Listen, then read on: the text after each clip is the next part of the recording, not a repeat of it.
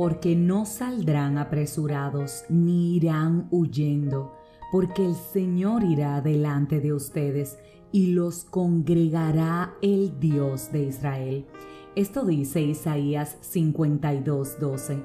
Y por otro lado, Isaías 28:16 escucha lo que te dice. El que creyere, que no se apresure. Permíteme decirte esto una vez más, tú que crees en Dios, no te apresures. Escúchame bien, no corras sin necesidad. No te aceleres, no te desesperes, no tomes decisiones apresuradas ni en un entorno acalorado. Definitivamente estamos en la era donde nos consume la enfermedad de la prisa y si algo es contrario al aceleramiento es nuestro Dios. Nuestro Dios se toma el tiempo para todo. Dice la Biblia que mil años son como un día para Dios.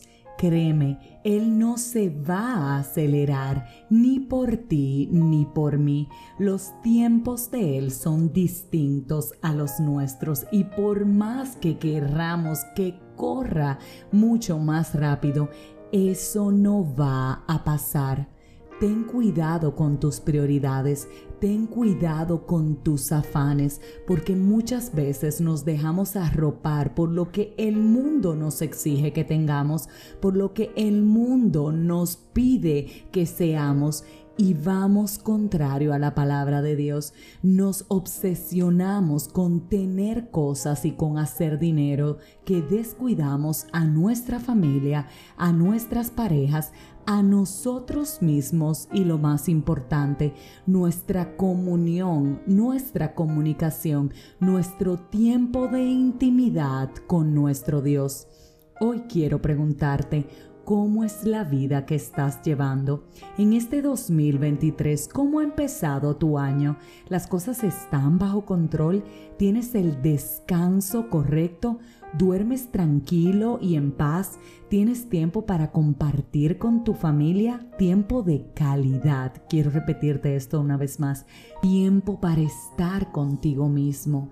Tiempo para hablar con Dios y para escucharle tiempo para simplemente serenarte y tomar un momento para darle gracias por todas las bendiciones que te ha dado. Llegas a tu casa y tienes tiempo para bañarte y para disfrutar de un buen momento haciendo algo que te agrada. ¿En qué estás ocupando tu tiempo? Algo que me encanta es que en la Biblia en ninguna parte nos dice que Jesús se aceleró, que a Jesús no le dio tiempo en su agenda para hacer todo lo que tenía que hacer. No, en ninguna parte de la Biblia nos habla de un Jesús desesperado, agonizante por la cantidad de cosas que habían en su agenda. Y créeme que Él sanó evangelizó, tuvo tiempo para estar con sus discípulos, fue a bodas, disfrutó, tuvo tiempo para estar con Él mismo y tiempo para estar en oración con nuestro Padre amado Dios. Entonces si Jesús pudo hacerlo, ¿cómo nosotros no lo vamos a poder hacer? Asegúrate en este año de no solo estar haciendo la voluntad de Dios, sino de invertir tu tiempo en las cosas que tu Padre te está llamando a hacer, de invertir tu tiempo con las personas que te aman y que amas. ¿Estás disfrutando? Nuestro Dios es un Dios de amor, un Dios divertido, que dentro de todo no nos ha llamado a que vivamos en una vida en un yugo sometido. Dios también quiere que tengamos tiempo de disfrutar, porque si algo es Él, es un Padre gozoso. Hay tiempo en tu agenda para disfrutar.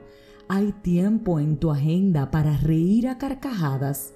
Organízate, detente, reflexiona al respecto y sobre todas las cosas, bájale un cambio. Si Jesús no se aceleró, no tenemos nosotros tampoco por qué hacerlo.